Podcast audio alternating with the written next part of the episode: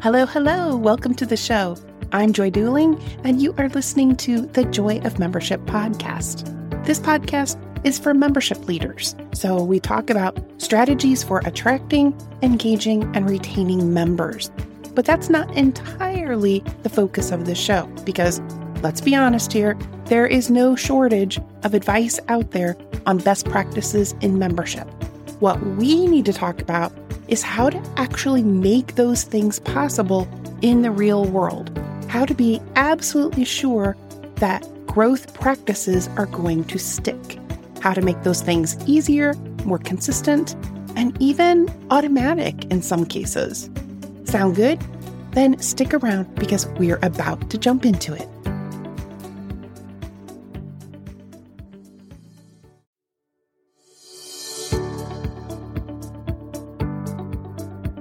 Joy Duling here, host of the Joy of Membership podcast. Welcome to this week's episode.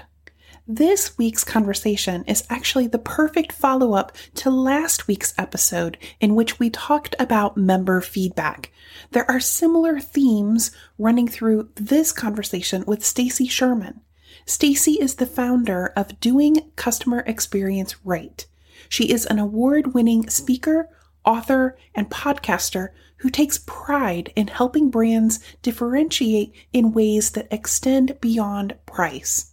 Stacy says that as a consumer, she has seen too many companies miss opportunities to delight customers and meet their needs. So she's on a mission to change that, inspiring better experiences so that real human connection, happiness, and loyalty can exist. And isn't that kind of what we all want to see happen in our organizations? I know you're going to love this conversation with Stacy. So let's hop right on in. Hey Stacy, welcome to the show. I'm so glad you could join me today. Thank you for having me. Let's start where I always do, which is having you tell the folks who are listening today who you are and who you help. Yes. So I am Stacy Sherman. I'm a keynote speaker, author, and podcaster who is sharing best practices on how to differentiate brands, increase revenue, and customer loyalty by doing customer experience right. I love that. member experience is my jam. I absolutely love that topic. And I did not know that you had your own podcast. So I'm going to have to go out and look that up. Yeah, so um, I'm actually excited to say that because I've been a guest on 50 shows, but I now am a host. So very exciting to be on the other side. And I'll tell you, you learn a lot by being a guest on what to do and what not to do to get people to refer and listen. And it's all customer experience best practices in podcasting too. Absolutely. Absolutely. So I wanted to talk with you today specifically about onboarding because when I have historically done my member experience design programs, I always have people at the end set a, a, goal for an area that they are going to focus on. And the vast majority of people who come through that training program say onboarding. So it is like the thing that people think about when they think about member experience design. Like, what are they going to do with new people who sign up? Yeah, I was going to say the key word you just said was thinking about. And I recommend your listeners actually change that. Don't think, don't talk. You need to be doing CX right. So tell us about your experience with onboarding. Do you agree that this is a critical area to look at? Absolutely. You only get one chance to make a great first impression. So you have to do it right. Now, what does that mean? It means that you need to design the experience from day one even before day one, before they even sign up, to walk in the member shoes. What does that feel like? What is that experience? And you design bringing all your teams together, whether you have your marketing team, you have finance team, all the different players. It could be a party of one in each department if you're a small business. But what's important is you bring the key people together for those experiences because people go through a journey, they learn, they buy, they get set up, they use, they get help when they're stuck. So you have to have obviously key stakeholders who can design that experience. But then here's the magic the magic is that you now need to validate with people so that the what you designed is actually meeting that member's expectations. And, you know, if you think of member experience as a journey, someone who is just at that onboarding part of the journey, they have very different questions and needs than someone who is six months in or nine months in for sure. Yes. And it's important. So, my framework is a heart and science framework around customer experience. So, what that means is you need to design and get feedback and use some quantifiable metrics to measure satisfaction that first 90 days. And because people can cancel. I mean, most memberships, you have a cancellation policy. And even worse, they'll tell others, don't bother joining this organization or this community. So you have to measure quantitatively, but then also make sure you're getting to the sentiments when you're asking for feedback so that you know the heart and can address that too. So, what sort of metrics do you recommend that organizations look at in the first 90 days? One of my favorite is level of effort, an effort score. How easy or difficult is it to fill in the blank? How easy is it to understand once you're a member? What is the content available for you? How to come in and set up your profile? Right. There's, there's a set of steps to do when you're new. And how easy or difficult is it to do that? And if it's easy, then the member will feel satisfied and continue to be engaged. I think that's a really simple question that organizations can be looking to answer. One of the things that I often talk with people about with respect to onboarding is to kind of match up who is staying with the experience that you're delivering in onboarding. So if you can look at what your retained members look like what they did in those early days, then you can replicate that experience with other people. For example, an organization that I had worked with identified that the people who tended to stay and really get into the membership, there were four key things that they tended to do. And the people who did not do those four key things tended to be the ones who would drift away.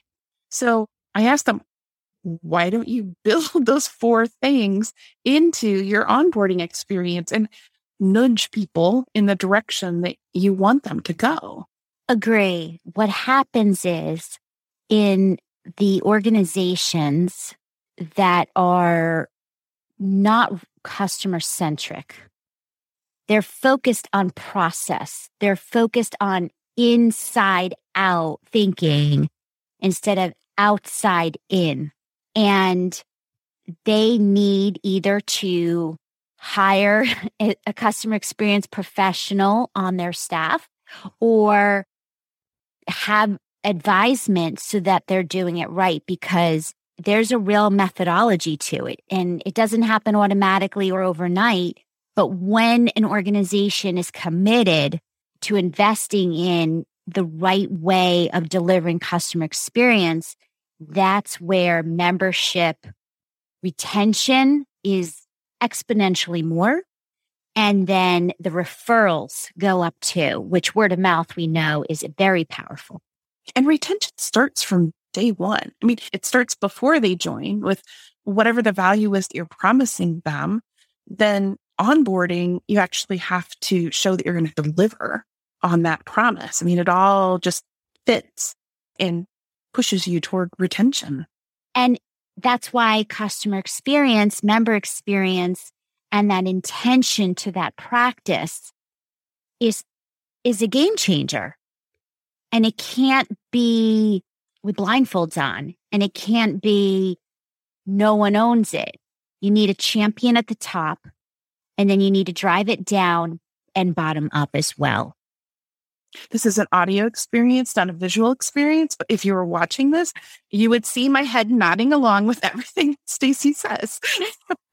Thank you. I totally agree. You have to have a champion. You have to be, you know, committed and have intention around this process. Can you share? Uh, not that you have to share any, you know, specific client names or anything, but could you give us a couple of examples of organizations that you've worked with that you think have you know, really done a great job in improving their customer experience or their member experience, what that process was like or what came out of that?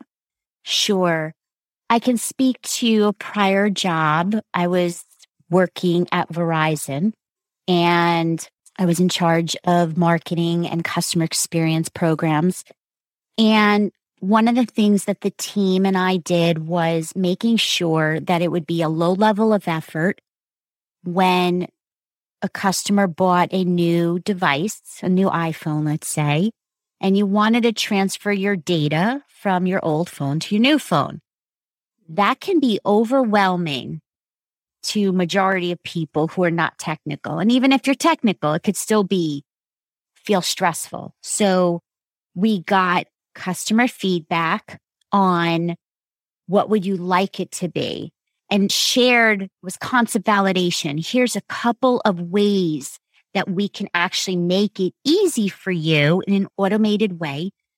And based on customer feedback, we designed that experience.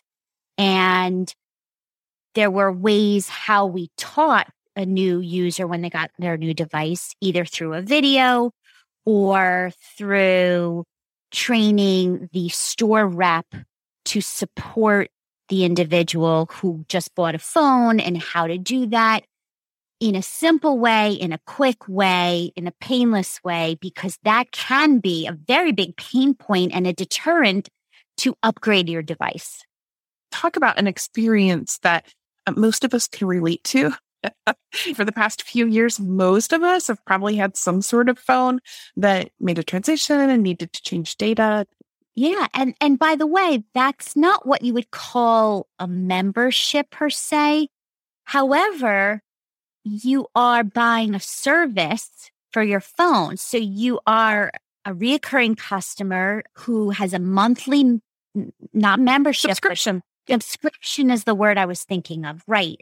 So for companies that have not a membership, but a subscription, it's the same policy, same principles that experience that the customer has with onboarding and how easy or hard it is colors their um, perspective on what it's like to be your customer. And the next time they have to go through it, they're going to think twice about whether they want to do that transition with your company again.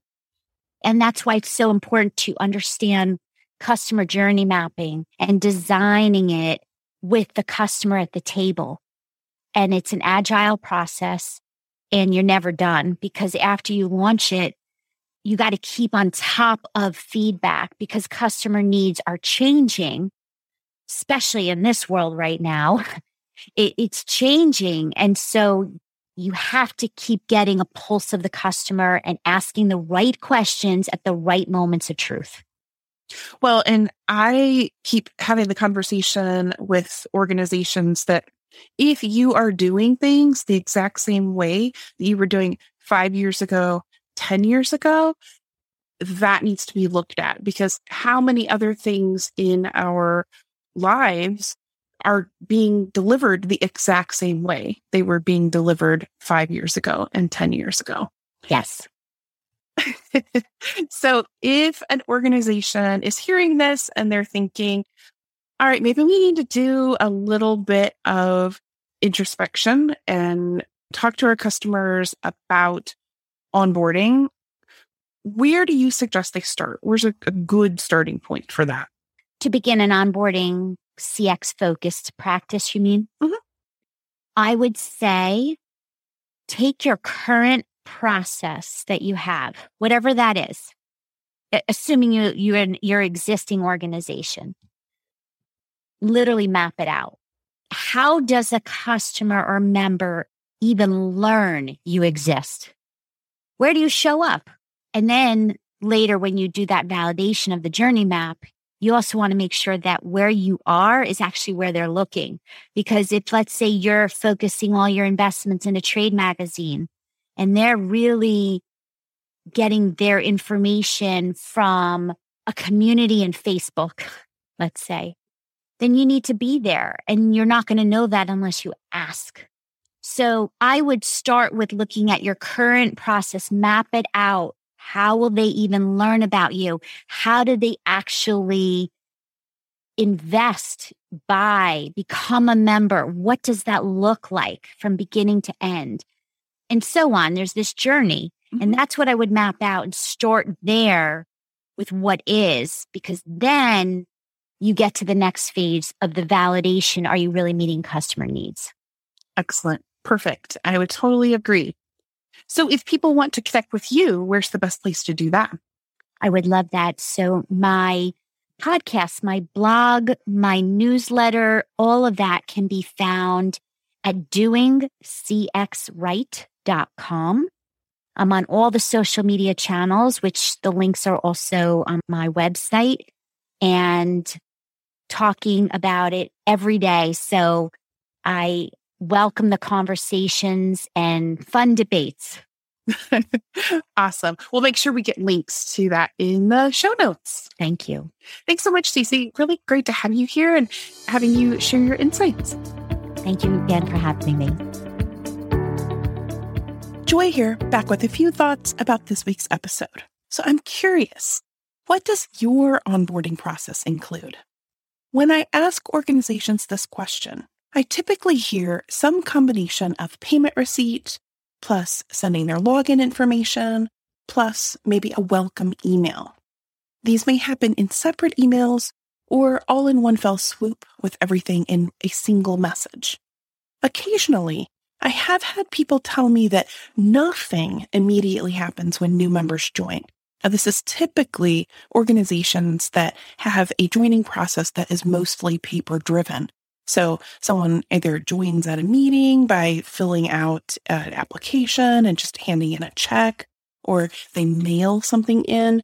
And in those cases, the new member's check is simply deposited and the member gets added to a member mailing list. When I hear such things, I can't help but think that the organization is missing such a grand opportunity. You see, what happens immediately after a member joins is a moment that you can never recreate. The old saying that goes, you never get a second chance to make a first impression is as important in your member experience as it was when you walked into your very first job interview. Intuitively, I think that most membership leaders know that there ought to be something more that happens at the point of onboarding that this moment in time is special and it could feel like a beautiful beginning rather than merely acknowledging that a financial transaction occurred. In fact, every time I've led a group through my member experience design program, at least 75% of the participants choose onboarding as the point in the member experience where they will be focusing first. I teach my program participants to walk through five questions as they plan their approach for every stage of member experience, including onboarding. Those five questions are this. First, what is your new member trying to achieve at this stage? And if you don't know, how could you find out? Second, what questions might they have at this stage? And again, if you don't know, how could you find out? Third, what might they be feeling at this stage? Again, if you don't know, how could you find out? What interactions are happening with your organization at this stage? And at the risk of being repetitive, if you don't know, how could you find out? And lastly, the fifth question is what could leave a lasting impression on the member, both good and bad, at this stage? By asking and answering these five questions, you can gain meaningful insights that help you design an onboarding program that engages new members in a surprisingly delightful and highly effective way. A way that feels like a beautiful beginning rather than merely a financial transaction. If onboarding is something that is important to you and you'd like to do a little more thinking about what your organization is doing for members in this stage, I'd encourage you to join me on Thursday at noon central for another session in my weekly CarePoints training series. Now, during these sessions, I'm actually showing you in Journey Care how you can build that specific care point. So in this week's session, I'll be focused on onboarding. How can you design a onboarding sequence that happens consistently every single time? And the amazing thing about Journey Care is that it's so flexible that you can build out the onboarding sequence of your dreams. One that not only feels amazing to you as an organization and saves you all sorts of time, replacing things that you might typically have to do manually, but it will also feel warm and welcoming and effective to the new member themselves. So if you're interested, come join me Thursday noon central. The sign up form is at journeycare.app, app, .com slash training. So journeycare.app slash training. And on that page, you will not only see what's coming up for this session of onboarding, but all the topics that we'll be covering in the weeks ahead because every week I show you how to address a different care point. So check that out, and I would love to see you Thursday. So that brings us to a wrap on this week's episode. I hope you enjoyed the conversation with Stacy Sherman. I'll be back next week with another great interview. And in the meantime, take care.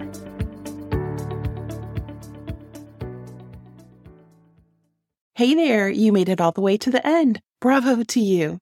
I'm back in just one last time to remind you that there's a free one page PDF available over at the website that shows you more than 20 ways that technology could be supporting your efforts to attract, engage, and retain more members. It's actually broken down into the stages of the member journey, so you'll know exactly where each piece fits. And everything that's on that one pager can actually be automatically done for you with software that costs less than $1,000 per year. So if you haven't already grabbed it, you can get your copy at joyofmembership.com slash tech. joyofmembership.com slash tech. T E C H. Have a great week, and I'll see you next time.